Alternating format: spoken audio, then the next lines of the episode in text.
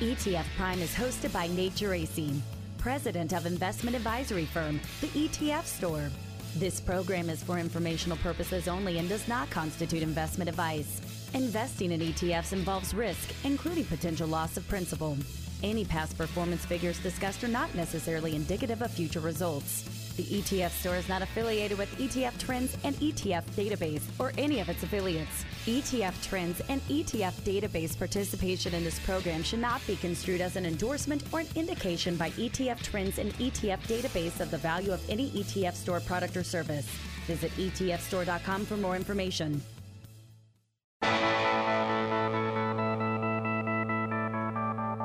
Now it's time for ETF Prime where we discuss everything you need to know about exchange traded funds and the world of investing.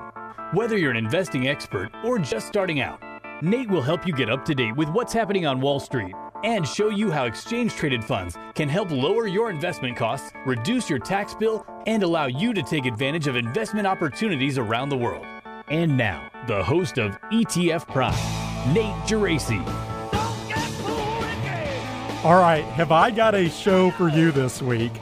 Joining me will be Tom Lydon, founder and CEO of ETF Trends, who's making his ETF Prime debut. Uh, by the way, really excited about this. We are going to look at ETF flows so far this year, where ETF investors are putting their money.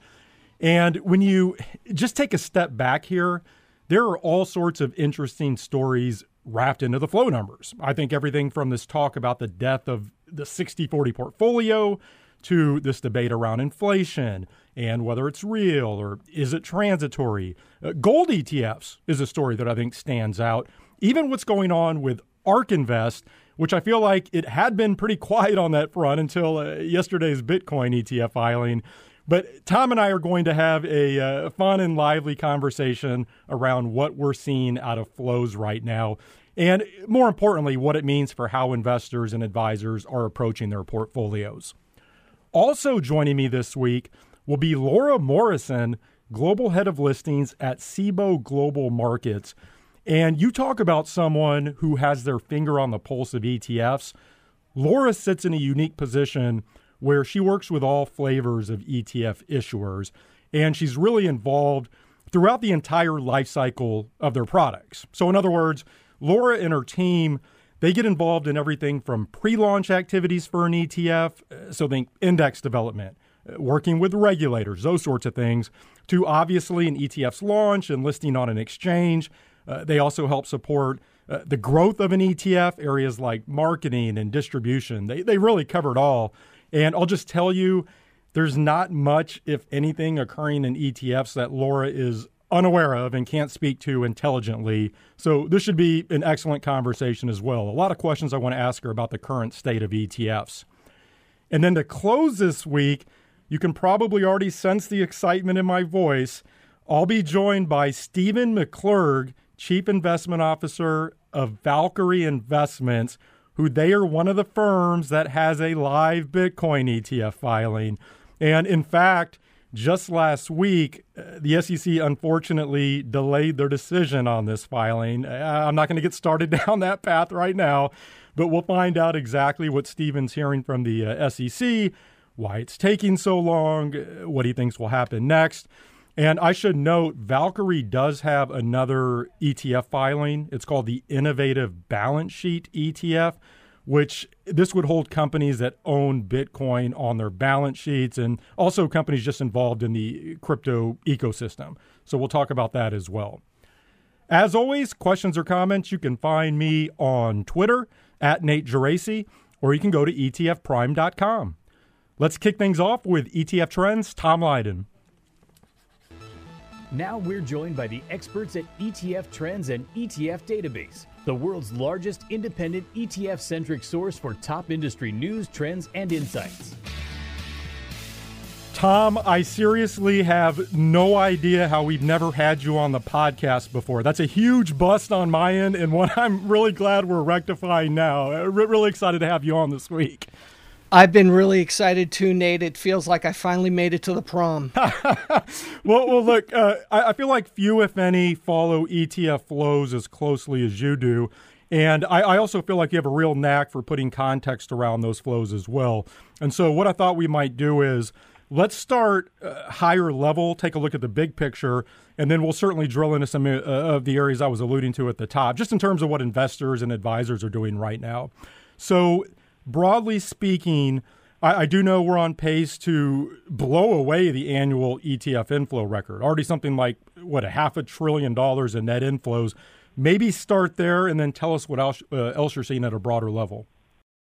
Yeah, big picture, it's a great year for ETFs. Everyone's really excited, obviously, with equity markets hitting new highs as we speak, uh, and and rates at 30-year lows. It's been really good for the bond market as well. Although different pictures since uh, comparing it to 2022, where last year it was all about fixed income. Uh, more than half of the money went into fixed income ETFs, and this year so far, it's barely 20% going into fixed income. Really strong on the equity side, both domestic and international. And you touched a little bit on uh, commodities earlier. It's funny, it, it, commodities are actually putting up negative numbers, but as you point out in gold, that may have a lot to do with some of the big gold ETFs seeing some redemptions earlier this year. So a, a lot of good things uh, on the docket, but as you point out, markets also have some opportunities and challenges as well, and I'm looking forward to digging into that with you today. Well, yeah, and let's do that. And I think on the equity side, the picture there is pretty clear. I mean, we've we've been in a strong market since the uh, the, the, March 2020 low. Uh, I, I, don't think there's a whole lot under the hood. We know there was a little bit of this uh, rotation into value, out of growth. I think we've seen that come back here a little bit recently. What I want to focus on is fixed income. I, I just find this to be a fascinating area because bonds are supposed to be the boring part of a portfolio, right? They're a, a ballast, a diversifier, uh, they, they generate some income. But with all of these concerns over rising rates and inflation, I, I, do feel like this area seems to be causing a lot of heartburn and confusion for investors right now. And I think we're seeing that in the flows, as, as you were alluding to. It's a little bit of a different picture than last year. And I, I look at this, there's been a lot of talk about the death of the traditional 60 40 portfolio. There's this feeling that there's asymmetric risk to the downside to owning bonds right now. I think especially longer duration bonds. How do you view all this? Because again, I, I think this might be the single most challenging aspect of portfolio construction right now. Yeah, and, and Nate, you're an advisor. I'm an advisor. This is a challenging time, probably the most challenging in 30 years for uh, the fixed income allocation in client portfolios so I, I, think what we're seeing is this. First of all, the buildup of fixed income ETFs was very, very healthy in a declining rate environment. If you looked at the Barclays Agg, it did exactly what it was supposed to do. However, if we look at today and the hint of inflation, the possibility of rising interest rates, uh, investors and advisors are looking at the risk and saying, to many, it's not worth it. So many are taking their chips off the table and saying, uh, I'm just going to stay in the safety of money market funds. So we're seeing $5 trillion collectively in both retail and institutional money market funds today, a record number that we've never seen. And at the same time, advisors team, seem to be uh, pulling apart parts of the Barclays Agg that they're comfortable with, whether that be short duration. We're seeing uh, a lot of interest in active uh, fixed income on the short short duration side. But also, we're looking at alternative income strategies kind of come to the surface and actually get a lot of attention too. And we can dig into that a bit. But your point about the 60 40 being dead many are actually making that come true. Uh, our friends over at WisdomTree, you know, Jeremy Siegel and Jeremy Schwartz and that whole team, they're saying that 75 25 is, is the new 60 40. And, and, and it very well may be. Uh, so we're going to have to be more creative going forward if we do see a, a time of rising rates for sure. But the great thing is, in the ETF landscape, we've got all the tools that we need to be able to enhance our portfolio, keep that fixed income portion safer, but also have some opportunity to grab some grab some additional yield. Yeah, the biggest challenge from my perspective, if you want to just stay really conservative, to your point, you can park that fixed income portfolio in shorter duration bond ETFs, money market funds, so on and so forth.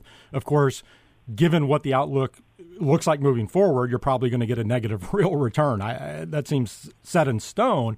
And so, to your point, there are these alternative income strategies that you can look to, whether we're talking about uh, REITs or MLPs, option overlay strategies.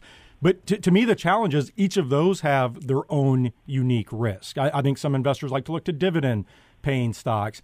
And so to me, that's going to be real interesting watching. Like, how do you calibrate risk in a portfolio in these alternative uh, income strategies? Well, you're right, and and let's pick a few of them apart. For example, uh, the nationwide risk managed income ETF NUSI, it's getting almost an eight percent yield with this options overlay strategy on the Nasdaq 100. Hey, if you're going to have a Nasdaq 100 allocation anyway, why not overlay some of that and get some income?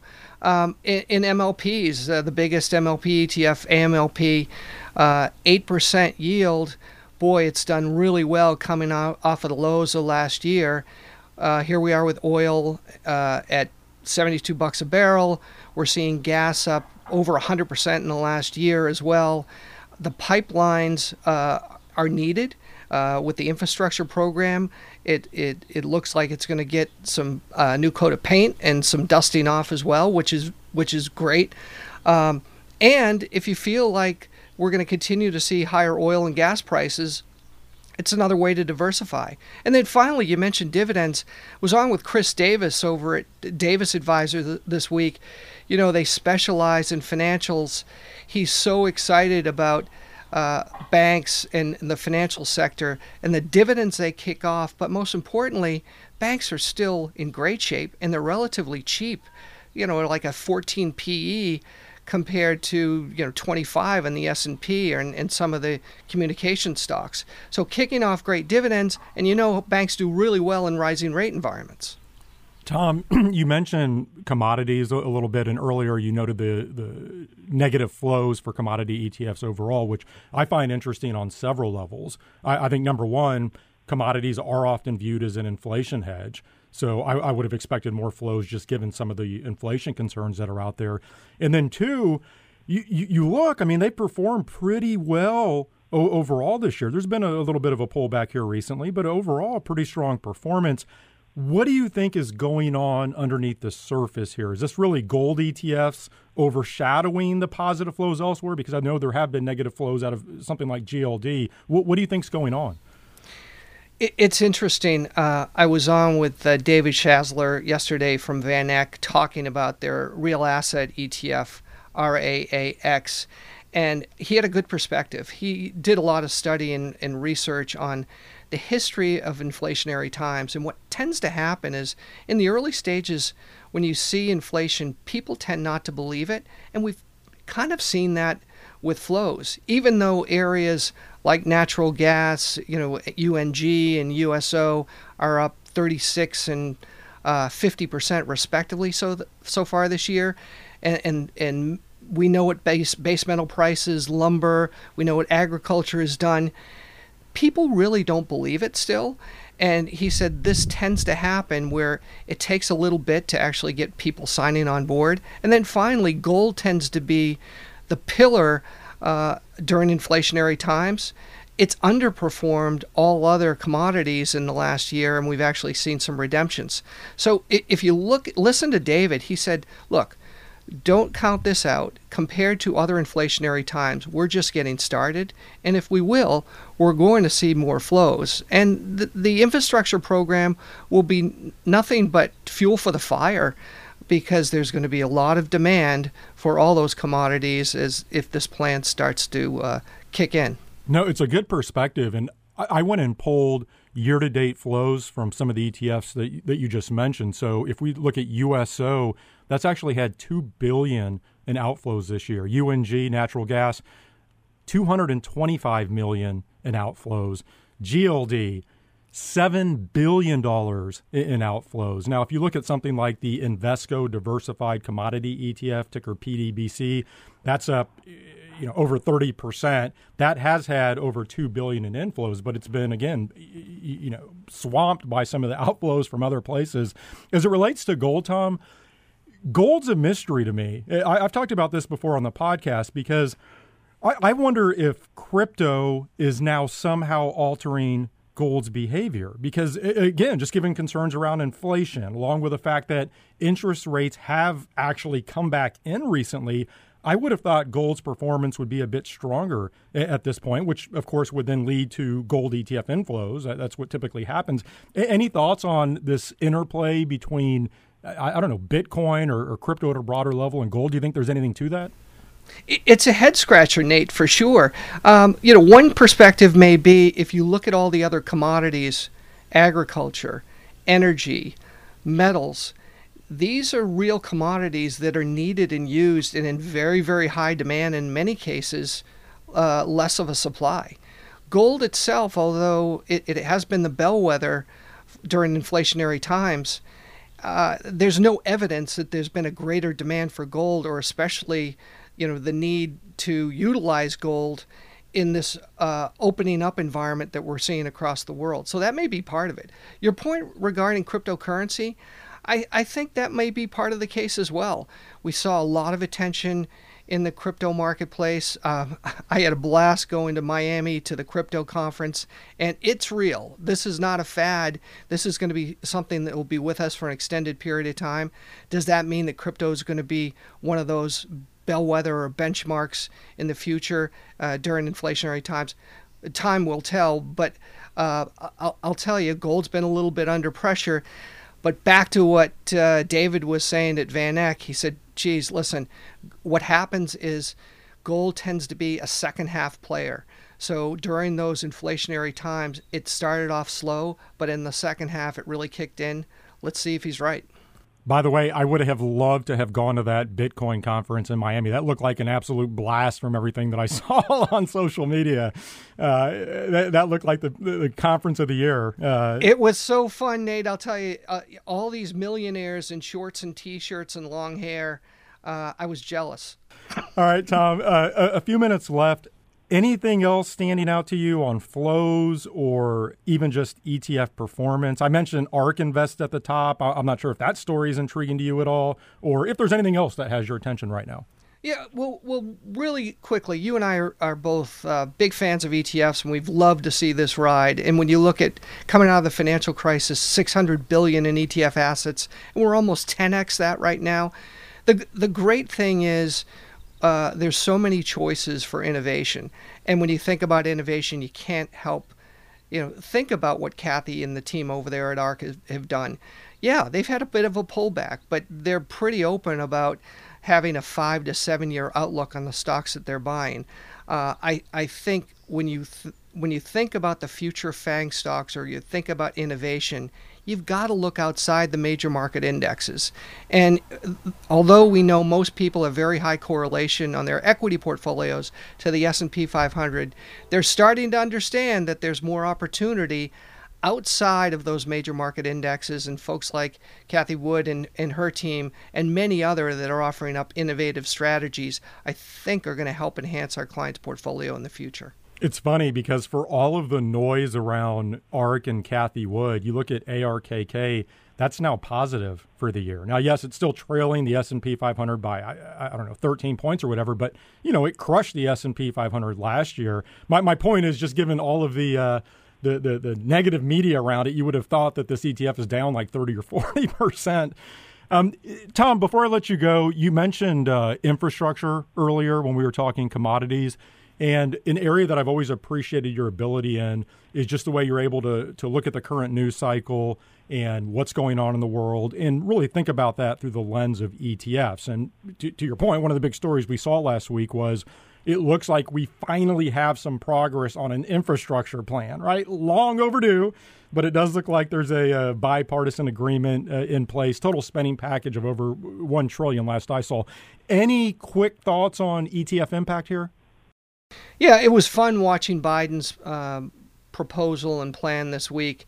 And then as you're looking at ticker symbols and you're looking at the underlying, what what jumped out at me is the rails, both public and private, uh, all of a sudden shot up, and they were almost most positively affected by this.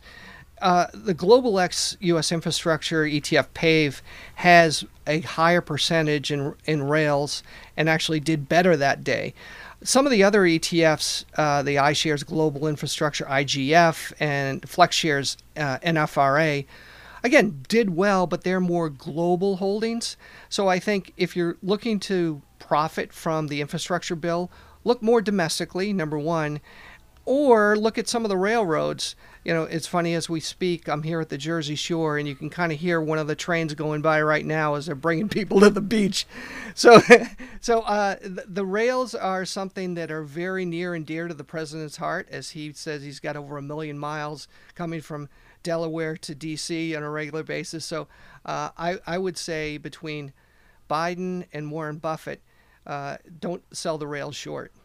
Well, Tom, with that, we'll have to leave it there. Fun chat this week, and, and so great to finally have you on the podcast. Thank you so much, Nate. I appreciate it. That was Tom Lydon, founder and CEO of ETF Trends. Looking to invest in the forefront of change impacting our lives? Take a look at biotechnology and semiconductor companies. Why? Because biotechnology companies recently developed effective vaccines for COVID 19, and semiconductor firms created computer chips that are used across today's growing industries. Close to 20 years ago, NASDAQ developed two indexes to help investors track biotechnology and semiconductor companies. Learn more at Invesco.com slash IBBQ or Invesco.com slash SOXQ. IBBQ and SOXQ are NASDAQ listed. Before investing, consider the fund's investment objectives, risks, charges, and expenses. Call 800 983 0903 for a prospectus containing this information. Read the prospectus carefully before investing. Invesco Distributors, Inc.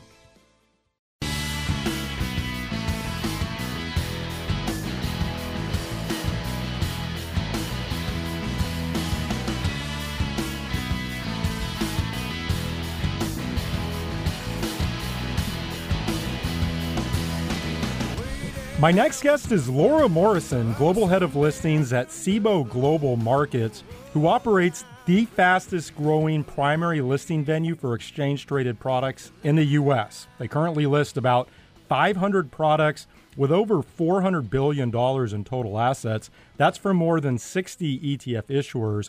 They also have a very strong European presence. And Laura herself has deep expertise in the ETF space. I can't wait to hear what has her excited about ETFs right now. She's on the line with me from New York. Laura, a pleasure finally connecting. Welcome to the podcast. Thanks for having me, Nate. It's great to be on. Okay, so there is a lot I want to ask you about ETFs and the overall industry. But let's start with your background and your, your current role. So, as I understand it, you started on the floor of the New York Stock Exchange. You then ultimately took over the ETF listing and trading business for NYSE ARCA. And now, of course, you uh, do head global listings at, at Cboe. Just talk a little bit about your uh, career journey, sort of the ETF career path, and ultimately how you did end up at uh, Cboe. Oh, happy to. So I arrived in New York in 1993, which happened to be the same time that SPY launched. So the first ETF. While I was headed to the floor of the New York Stock Exchange, I was watching closely what was happening across the graveyard at the American Stock Exchange. And uh, found this new instrument to be really interesting. Now, granted, I worked for quite some time in the corporate listing space of the New York Stock Exchange, but when we the NYSE had acquired Archipelago, I saw this as an opportunity to move into the ETF listings business. So had um, enjoyed the growth of that business via acquisition. After um, a number of years there, I was tapped on the shoulder to come over to uh, build a listings business at a competing exchange. It was BATS at the time. Shortly after that, Cboe had acquired BATS. So now I proudly run the listings business here. You're right, we're just about ready to tick up to 500 listings in the U.S. We have over 80 listings in Europe, and that that business is growing tremendously. And um, with the soon to be acquired Chi-X Asia Pacific, we are also offering listings in the Australian market. Okay, so for people who are unfamiliar with this, because I think for some people they, they look at the exchanges, it can be a little bit of a black box in terms of what goes on behind the scenes. Explain what Cboe does, and I would say specifically as it relates to ETFs. Sure. We have a maniacal focus on ETFs, making sure that they trade well. We need to make sure that the liquidity is available for the end investor to receive the best quality in terms of price discovery. So there's a lot of work that goes into bringing a new listing to market and then once it's launched, working with the issuers to help deliver their message out to the end investor so they know that it's available to them for trading. Some of that sometimes happens naturally. Others, it, it's helpful to um, you know utilize various different digital marketing or other other types of um, of ways to reach that client, so they're well aware of what this product does and and you know what to expect when they when they come to trade it. Yeah, the way I described this at the top of the podcast, and, and maybe you can fill in the blanks or correct me if I'm wrong, is that really you do focus on the entire ETF lifecycle because you'll help drive that product and index development. Obviously, whatever the ETF holds has to be able to trade well, so on and so forth. You may work on the legal or the compliance or the regulatory side. I, I actually want to ask you about a Bitcoin ETF a little bit later because I know you're involved on the regulatory side there. Uh, obviously, you, you handle the listing and uh, you know post-launch support that you were alluding to in terms of marketing and, and, social media and distribution you know supporting etf capital market teams making sure things trade well is all of that that accurate? I mean, you, you really can work from the, the front end all the way to the back end, correct? That's exactly it. That's right. And I would add on that the work that we do with the market makers, uh, being sure that, you know, our issuers know them well. Uh, the issuer will select a market maker to be that designated um, LMM, lead market maker, to be sure that the product is, is trading well. And it's essentially, you know, they pick them, we pay them. so we'll we provide uh, rebate structures that are unique and, and, innovative to keep those market makers engaged and, and focused on every single ETF that they're assigned. So that's a, that's also a very important component of our involvement in the ecosystem. Yeah, and just at a very basic level, I always like to describe stuff just eh, you know at a 101 level for, for, for topics that people may not be familiar with. I mean, what exactly does it mean to be a primary listing venue for an ETF? Like, what does that entail?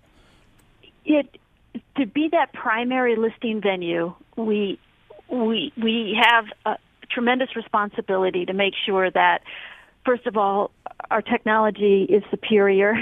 We are also very much very much focused on, like I mentioned, that that market quality. Mm-hmm. But you know, making these products available for trading, and also working within the parameters of Reg NMS in the in the U.S. to be sure that, for example, if there's a tremendous amount of volatility in a product, we've we've worked with the industry in order to put in if you will, guardrails. So limit up, limit down is what we refer to it as, but guardrails for every single security. So should there be a need to halt that security, and we prefer not to halt, but when there's a need to halt, it's done in a um, automatic way that allows for price to be prioritized over time. So there's there's a number of different um, responsibilities that that we take on as that primary listing venue. Again, to be sure that the end investor receives the best price possible that they they could they could obtain at the moment that their order comes into trade. One thing I'm curious about, I know Cboe itself has a, a, an unbelievable reputation for expertise in options and derivatives. Does that come into play at all when working with prospective ETF issuers who eh, perhaps want to utilize those derivatives and underlying products? I, I, do feel like option strategies in particular are becoming much more popular in ETFs right now. You're right. You're right. When I first started at Cboe, um, uh, Bruce Bond gave me a call and said, I'd like to come meet you at your headquarters. We have an idea and that really was uh, a defining moment, if you will. um, it made sense for us to work together on his defined outcome products, or um, you know, First Trust and their target outcome products. So yes, there's billions of dollars that have gone into these options-based products that provide a, a buffer, if you will, or provide an, an opportunity to hedge in essentially an equity package so of the ETF. So rather than going in and trading the options themselves, you can do that in your equity account uh, with utilizing these ETFs. And, and Cboe, with our Options Institute, we we place a lot of attention and care and focus on education, and that has also been very helpful to their clients as they're looking to find out more about how that underlying trades and and how these products can be used so that they can you know protect their upside or uh, more so their downside. Yeah, I mean, I look at the innovator ETFs and the defined outcome ETFs overall. This has been one of the faster growing areas of ETFs and really a true success story over the past few years. And we are seeing other ETFs come to market that utilize option strategies. Again, this just looks like a segment of the market that's going to continue to expand.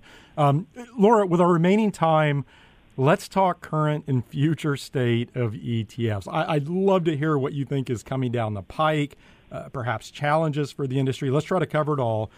And first, I'll, just ask you, where do you think we are in the ETF life cycle, so to speak? So, j- just in terms of industry growth, where are we? I think we're in the second inning. Wow. And, I really do. And why is that?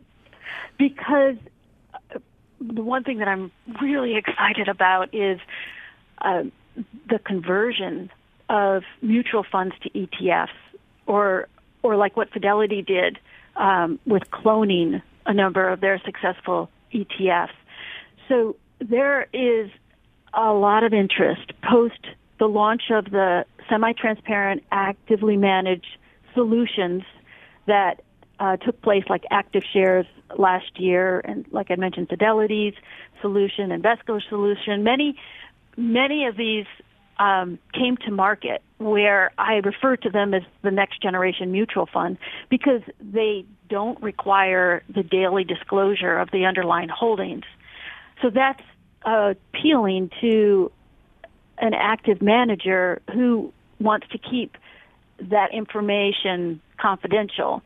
So, so now, fast forward, not only do we have those solutions in place, but we're seeing a lot of interest in a flat out conversion. Um, Guinness Atkinson did it successfully, and and then just on June 14th, Dimensional converted, you know, almost 30 billion in assets in their four mutual funds to ETFs.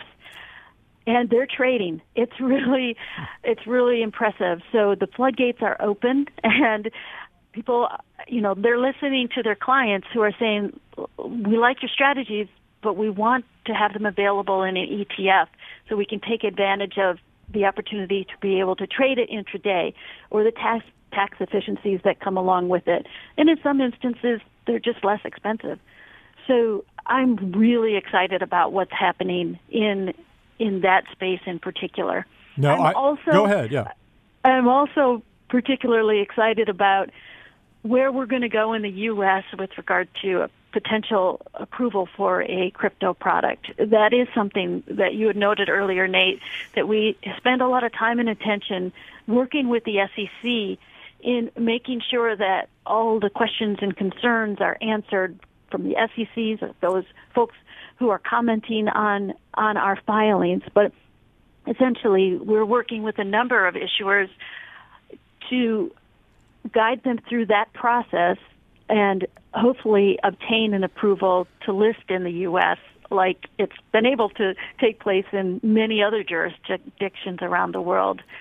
So that is that is both a challenge, but also, you know, an exciting opportunity um, to be, you know, the first exchange, hopefully, to be able to launch a product that provides exposure to an underlying cryptocurrency. All right, now you really have my interest peak. We're definitely going to talk a little bit more about the crypto Bitcoin uh, ETF angle, but I want to come back to what you were talking about with the mutual fund to ETF conversions and the uh, quote unquote non or semi transparent wrapper. So I 100% agree that the mutual fund ETF conversions are going to be an enormous growth uh, opportunity for the industry as a whole. I think we're going to see a lot more coming down the pike. I think that probably the biggest challenge here is just mutual funds that have distribution through traditional 401k plans and figuring out sort of the, the, the mousetrap around that. But a question that I have for you, you mentioned the non or semi-transparent wrapper, and if I, I, was understanding you correct, it's that now that this is available, it, it perhaps makes these mutual fund ETF conversions more palatable to legacy mutual fund companies because they have this vehicle where they don't have to disclose daily. But you know, I look at the interest that we've seen thus far, just in terms of assets into the products that that use these semi-transparent wrapper wrappers, and they really haven't been lighting the world on, on fire. So I mean, do you expect interest to pick up here because of these these ETF conversions? You, you know, I look at uh, DFA, for instance. They converted into the transparent ETF wrapper, right? They didn't use the non-transparent. Yes. Maybe not a great example, just given the way their investment methodology works, where, where they hang their hat. But I, it just feels like a slow start to me on the on the non or semi-transparent wrapper. I'd just be curious to get your thoughts around that. There, it, it there is a. Um there's a lot of interest, a lot of discussions behind the scenes. Um, many, many asset managers are coming to us, wanting to talk more about it, wanting to learn, wanting to understand. You know, what does it take to build a capital markets desk? There's, there's, there's. While it does seem like it's somewhat of a slow start, it's it's proven. So it, it's known to work. So it provides more options for these mutual fund companies who who are considering getting into the ETF business for the first time. No, and again, I think it'll just be fascinating to watch because I think it's it's clearly an innovative uh, vehicle that's been developed. It just I don't feel like the uptake has been maybe what people were expecting at this point. So we'll, we'll see what happens. Okay, on the crypto topic, um, as you were mentioning, I know Cboe has sought approval from the SEC to list uh, several Bitcoin ETFs on the exchange. I, I, have to ask you. I mean, what has been your impression of the way the SEC has handled this entire process, and in uh, where, where, do you think it stands right now? The it, it, everybody was waiting for Gary Gensler to to take his seat, and and now the information that's coming from the SEC is is helpful in guiding us through this project. I truly believe it's a it's not a matter of if, it's a matter of when. But I'm not as optimistic that an opportunity to list will happen in, in this year. There's there's much work that needs to needs to get done relative to you know the regulatory process in this in this you know Bitcoin in particular and Ethereum. So you know we're we're continuing to work on this. We we have you know many issuers with a tremendous amount of expertise, and the maturation of this industry has grown significantly since our first go around, and the disapprovals that that had happened back then in 2017, 2018. So uh, we've progressed. We've it's it's proven to work well in other jurisdictions, like I'd mentioned. So you know, I'm still optimistic, but it, it's going to take a lot of a lot of work and a lot of data gathering and and and frankly um, engagement with with us with trading and markets. Um, but then the other divisions of the SEC and the issuers as well as as we work through this process. Let, let me so ask the, you. Yeah, go ahead. The, the first filing was with Van Eck, and the SEC is, if you will, on a clock in order to approve or disapprove. And so essentially, we'll know more in mid November when that filing hits its final 240th day. We'll know more as to what the positioning is for the SEC. I mean, it's they could disapprove at that point or they could approve at that point. Um, so that's the date that everybody's looking towards. Let, let, me ask you this, and I will absolutely give you a free pass if you don't want to answer this. I know Cboe has to work directly with the regulator, so I'm, I'm always very sensitive to that. But do you have any concerns about the ability of a Bitcoin ETF to trade properly? And, and I would say I'm guessing not, since Cboe is supporting these efforts. But I mean, is there any insight that you can offer here or, or elaborate on that? Because it, it seems to me that these products would trade just fine. Yeah, you know, exactly. And, and we've been looking at that specifically. We've been tracking the movement of Bitcoin and what it would do within the ETF wrapper, pulling a tremendous amount of data and getting back to what I'd mentioned, the guardrails, if you will, on limit up, limit down. We've discovered that actually it it would work well within the current confines of of the guardrails that are in place for ETFs, um, the Bitcoin asset. So you know, we don't see a significant amount of halting that would have taken place when we look back on all of the trading that's that's taken place year to date. So we do believe that the market mechanisms are well laid out, and we're prepared along that front to uh, move forward with a listing when approved. And you were alluding to this earlier, but if you had to venture a guess as to when the SEC might finally get comfortable with a Bitcoin ETF, it sounds like you're thinking maybe next year is more likely at this point. Yeah, my sense is that additional regulation would need to be in place, maybe of the crypto exchanges themselves. Okay. And and Laura, before I let you go, just to be balanced here, I think we've we've done a little bit of cheerleading on the ETF space, which I always like to do. I, I know we're both really bullish on the future of ETFs, but w- what do you view as the biggest challenge facing the ETF industry right now? If you had to pinpoint one thing that you think the, the industry as a whole could improve upon, what what would that be? I still think it remains distribution. There's a lot of options out there. Like we're saying, we're about to list our 500th ETF. There's a lot of options out there, and it's important that uh, investors know exactly what they're what they're buying and, and understand how that underlying asset class works. So it's that distribution and education opportunity that we we work hard with our issuers to to um, make sure that that we do the best that we can in, in all aspects of it. Well, Laura, really enjoyed connecting. Uh, we'll definitely have to do this again. Thank you for joining me. Well, thank you, Nate. I sure appreciate the invitation. It's great chatting with you. You as well. That was Laura Morrison, Global Head of Listings at Cboe Global Markets.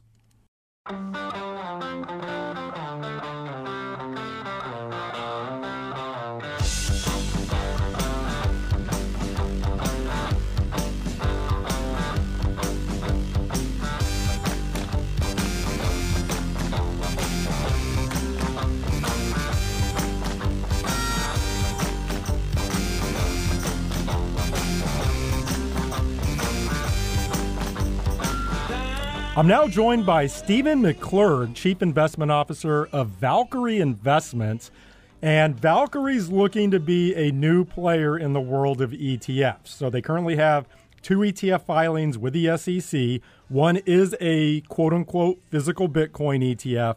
And then the other is sort of a pick and axe play on Bitcoin. It's the Valkyrie Innovative Balance Sheet ETF, which this would hold companies with exposure to Bitcoin or operating in the Bitcoin ecosystem. And Valkyrie also offers several private trusts holding various crypto assets as well. Uh, let's now bring in Steven, who's on the line with me from Nashville. Steven, welcome to the podcast. Hey, thanks for having me, Nate. All right, so really interesting timing here because last week the SEC delayed its decision on the Valkyrie Bitcoin ETF. So this was originally filed back in January, and then the New York Stock Exchange they filed a Form 19B4 in April, which that officially put the SEC on the clock. I believe the next SEC checkpoint or uh, decision point is on August 10th. So let's just dive right in. What can you tell us about your conversations with the SEC? Uh, what seems to be the primary holdup? How are you feeling about everything? Yeah, uh, no, thanks for asking. Uh, I, I'm actually feeling I'm feeling pretty good about these applications, and uh, this really is no fault of the SEC. Um, there was you know just a change in um, in, in administration uh, from from one president to another, and and a, and a change in the uh, chair of the SEC. So, so Gensler has a pretty big job ahead of him, uh, following the last year of of what some people are calling a bubble, some people are calling asset price appreciation, whether it's in the stock market or, or cryptocurrencies or or other types of commodities. Um, uh, after uh, a round of money printing by the United States. So there's a there's a lot that the SEC has to address at the moment. Um, I think I think Bitcoin is lower on their list, but uh, it's it's certainly a feature. Uh, I think the top two things that are on their list are meme stocks, uh, like you know GameStop and, uh, and AMC theaters and uh, and other types of meme stocks like that, and how do they address those issues as well as SPACs. Uh, there was you know SPACs have been really hot for the last year and um, you know it's uh, certainly high high on their list of priorities uh, to address before letting something else into the market that they have to deal with. Well, that's a really interesting take because I feel like a lot of the discussion around why the SEC is delaying this decision concerns you know fraud and manipulation in the underlying markets, or it, it really gets into the technical aspect. And, and, certainly they may still need to address those. But if, it, if I'm hearing you correctly, it sounds like you think maybe this just simply fell down the SEC's priority list with everything else going on. I mean, is that an accurate characterization? Yeah, I, I, I truly believe that is. It's it's it's sort of like you know when you're uh, uh, you know repairing a highway and you're down to two lanes and there's a and there's a and there's a car accident uh, you know, what, what do you what do you deal with first, right? So uh, you, you've got to deal with the car accident, and you can get back to uh, fixing the road. Um, and and you know, and, and the Bitcoin ETF is just one of those things where you know I, I believe they're they're not letting it in, so it's not one more thing they have to deal with until they uh, address these other issues. And that makes perfect sense to me. I mean, if it did fall down the priority list, let me ask you this: I saw a couple of months ago in CoinDesk where you said a Bitcoin ETF was something you've wanted to do for five years now, but it wasn't until recently that you believe the SEC would probably approve a Bitcoin ETF. I, am just curious, what gave you that optimism? Yeah, so you know, I actually, um, you know, prior to, to getting into uh, cryptocurrencies uh, as, a, as an asset class for asset management, um, I spent a lot of time on, you know, in, in private equity and, and fixed income and in particularly um, spent a lot of time launching ETFs. And I remember back in 2010, 2011, uh, I was at Guggenheim and we were launching some pretty innovative ETFs based on some esoteric strategies that we were running for private clients and, and other institutions. And we were doing things that we thought were, you know, kind of no-brainers, kind of simple you know, they definitely weren't plain vanilla, but they were simple products. And one of them was a actively managed investment grade bond ETF. And it took five years to get that approved by the SEC. Now, some of the reasons and some of the things that we had to concede on was we wanted to include a lot of, uh, you know, double A, triple A asset-backed securities um, that were mostly in the industrial side of things, backed by things like aircraft and container ships and cell towers. And we always thought of those as, as pretty safe investments. Uh, they, they all held up during the financial crisis. Uh, they, they didn't have the same fate as mortgage-backed securities. Um, they, they held up better than a lot of uh, corporate bonds. Um, and but we had to concede on a lot of things that were you know you know esoteric in nature. And and after five years, uh, you know we we finally got approved something that not only was actively managed but also had the ability to hold a certain amount of, of, of more esoteric, uh, you know, high quality fixed income credit. So given that experience, I just, uh, you know, I know that uh, it, these things take a lot of time. And from the original Winklevoss filing of ETFs, um, you know, I thought it could take, you know, five, seven, maybe even 10 years to get uh, an ETF approved. There's, there's a, a long period of time where there's an educational process with the staff, uh, with, with general financial markets, uh, the asset, self, uh, asset class itself had to grow.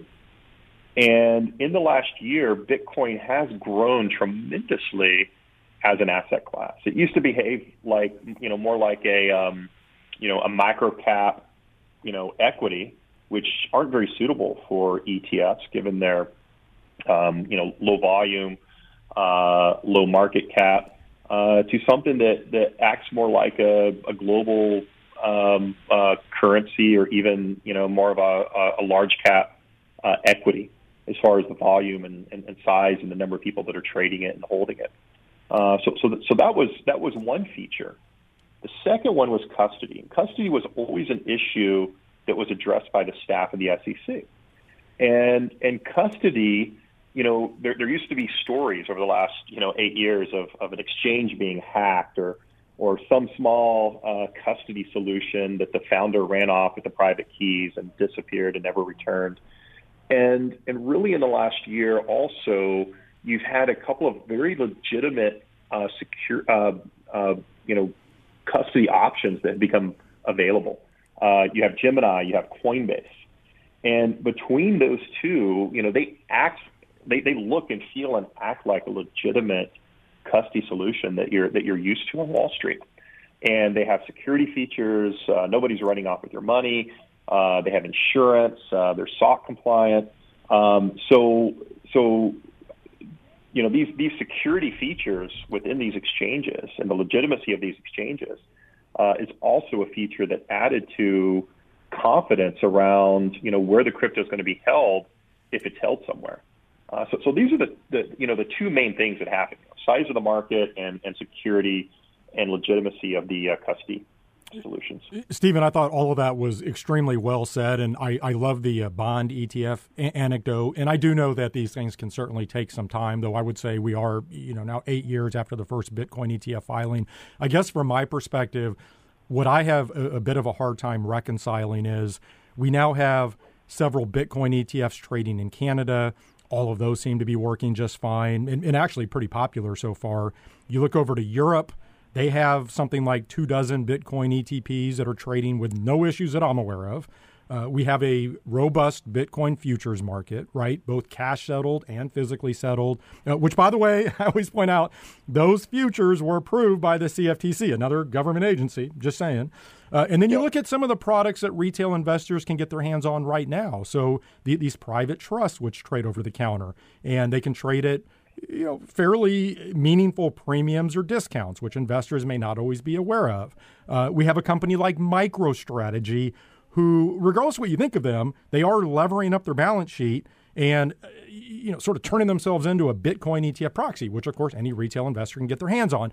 I'm just curious, how do you reconcile all of that with the SEC's current positioning? I hear you in terms of where this may fall on the priority list, but we're now eight, you know, years into this, and you can look to some other markets. You can even look to the Bitcoin futures market. Like, like why can't we have a Bitcoin futures ETF? The CFTC has approved these things. Yeah, exactly. Well, and when we filed for this ETF back in January, um, let, let, let me even back up further. When we were getting ready to file, back in, you know, between, you know, uh, October and December of last year. Uh, during that period of time, we thought, you know, we're, we're probably one or two more years out, um, you know, probably closer to two years out. And then by the time we filed in January and we saw what was happening in the market with MicroStrategies and, and, and, and some of these Canadian pro- uh, products starting to get approved, you know, we, we believed that that timeline may have been pushed to uh, to six to nine months. You know, we, we thought we might see something this year, uh, and, and all of these things have happened very quickly. So, uh, so, so, so obviously you have the grayscale product that's been out there forever, uh, but uh, you you do have uh, Canadian ETFs that were just recently approved.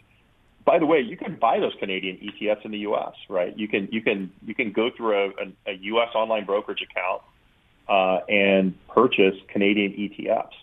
And, and that's actually, to me, that's the, the, the biggest issue in, as far as timing goes, is we're, we're making com- Canadian companies more competitive than U.S. companies that want to offer the same product, uh, given that uh, they're allowed to backdoor through uh, U.S. exchanges and nobody's saying anything. Uh, so I, you know, I, I do think, you know, from, from our side of things, from the business side, we see a sense of urgency of, you know, let's you know, let's let U.S. companies be uh, be competitive against uh, uh, non-U.S. companies when they're selling to the same market. Well, I guess um, Well, I'll add to that. I mean, I think that, and I, have said this before, that the SEC. You, make a great point on on U.S. investors maybe accessing Canadian ETFs and, and giving them a competitive advantage there. But I've said the SEC is essentially forcing U.S. ETF issuers to get creative and develop workaround products, right? Because issuers know investors want exposure to the price of Bitcoin in an ETF wrapper, and if the SEC won't approve a pure Bitcoin ETF then issuers are going to look at other options, which makes perfect sense to me. And I, I, would just say on that note, I know back in March, Valkyrie did file for this innovative balance sheet ETF, which, as I mentioned, this would hold companies with exposure to Bitcoin uh, or operating in the Bitcoin ecosystem. So th- this could be companies with Bitcoin on their balance sheets, miners, trading platforms, et cetera. Um, I, I, I, guess I'll just ask you point blank: Would you have filed for that ETF if the SEC had already approved a Bitcoin ETF? No, we wouldn't have. Um, you know, we, we, we, we thought that it would, you know, when, when we, we were coming up with that idea for, for, for, for Bitcoin on the balance sheet is what we originally called, what we were calling it. Uh, we were coming up with the idea at the same time that we were filing for our uh, Bitcoin ETF and with the idea that it might take two years for the Bitcoin ETF or hopefully less, uh, that we could uh, get a proxy product out there. And at the time, by the way, the, the, you know the model that we were running for for something like that, there's really only six companies that it, it, it could hold. You know, and this was this is back in you know January of this year. Uh, you know, MicroStrategies just just started buying uh, Bitcoin. There were rumors that Tesla was doing the same, and there were about you know maybe maybe four other companies that were legitimately doing it, and we were coming up with creative ways of of modeling out. Well, you know, this coin, you know, this company does transactions in Bitcoin, even though it's really small or um, but but now uh, by the you know since we filed that you know and again the expectation was that many more companies would be uh, adding Bitcoin to their balance sheet as a uh, as a currency hedge. And um, you know six months later sure enough uh, we have a much wider universe to choose from. And, and, and by the way that, that that strategy even though we may not have filed it uh, when we did if there had been a Bitcoin ETF uh, it's actually quite attractive to people, right? Because uh, if you have a strategy that has a you know somewhat high correlation to Bitcoin without having to actually hold Bitcoin, and you have the the underlying being you know equities of of, of companies that are you know um, that have real revenue, real real real income, real assets uh, that are publicly traded, you know you know medium to large cap companies. Um, it's it's it's a good it's it's a good insurance on the price of Bitcoin as well uh, as well as getting the upside. So, uh, so, so, so, but, but you're right. We, we would have never, we would have never done that had there been a Bitcoin ETF. Steven, only about a, a minute left here. Um, let's just say the SEC does finally get comfortable with a Bitcoin ETF and, and they're ready to move forward.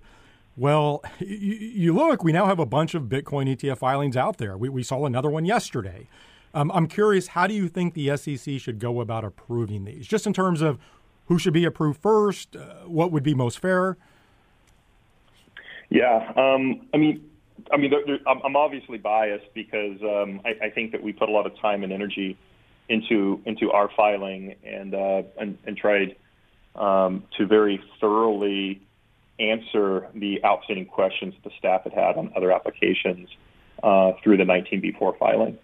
Um, but uh, look, I, you know, I, I, I think the best way to, to approach it is, you know, first come, first serve. Um, you know, uh, the ones that filed first that have been very diligent in answering questions, very diligent in following the 19B4. Um, you know, I think that's that, that's probably how the order should be. You know, so you're probably talking Van Eck and us, and then and then WisdomTree down the road um, and then and then everybody else is kind of a group later. But uh, who, who knows how, how, how the uh, staff will actually approach it by the time uh, something gets approved. And before I let you go, do you want to venture any sort of guess as to when a Bitcoin ETF might be approved? You know, at, at this point in time, I'm, I am guessing uh, the end of Q1 of 2020. Uh, sorry, 2022. Um, but you know, we'll, we'll we'll see. Hopefully, it's sooner.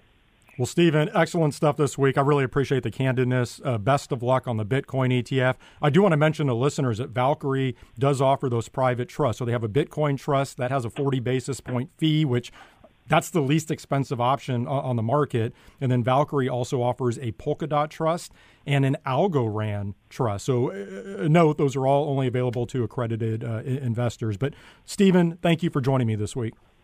Yeah, thank you so much for having me. That was Steven McClurg, Chief Investment Officer at Valkyrie Investments. That'll do it for this week's ETF Prime. I want to thank our sponsors, NASDAQ and Invesco.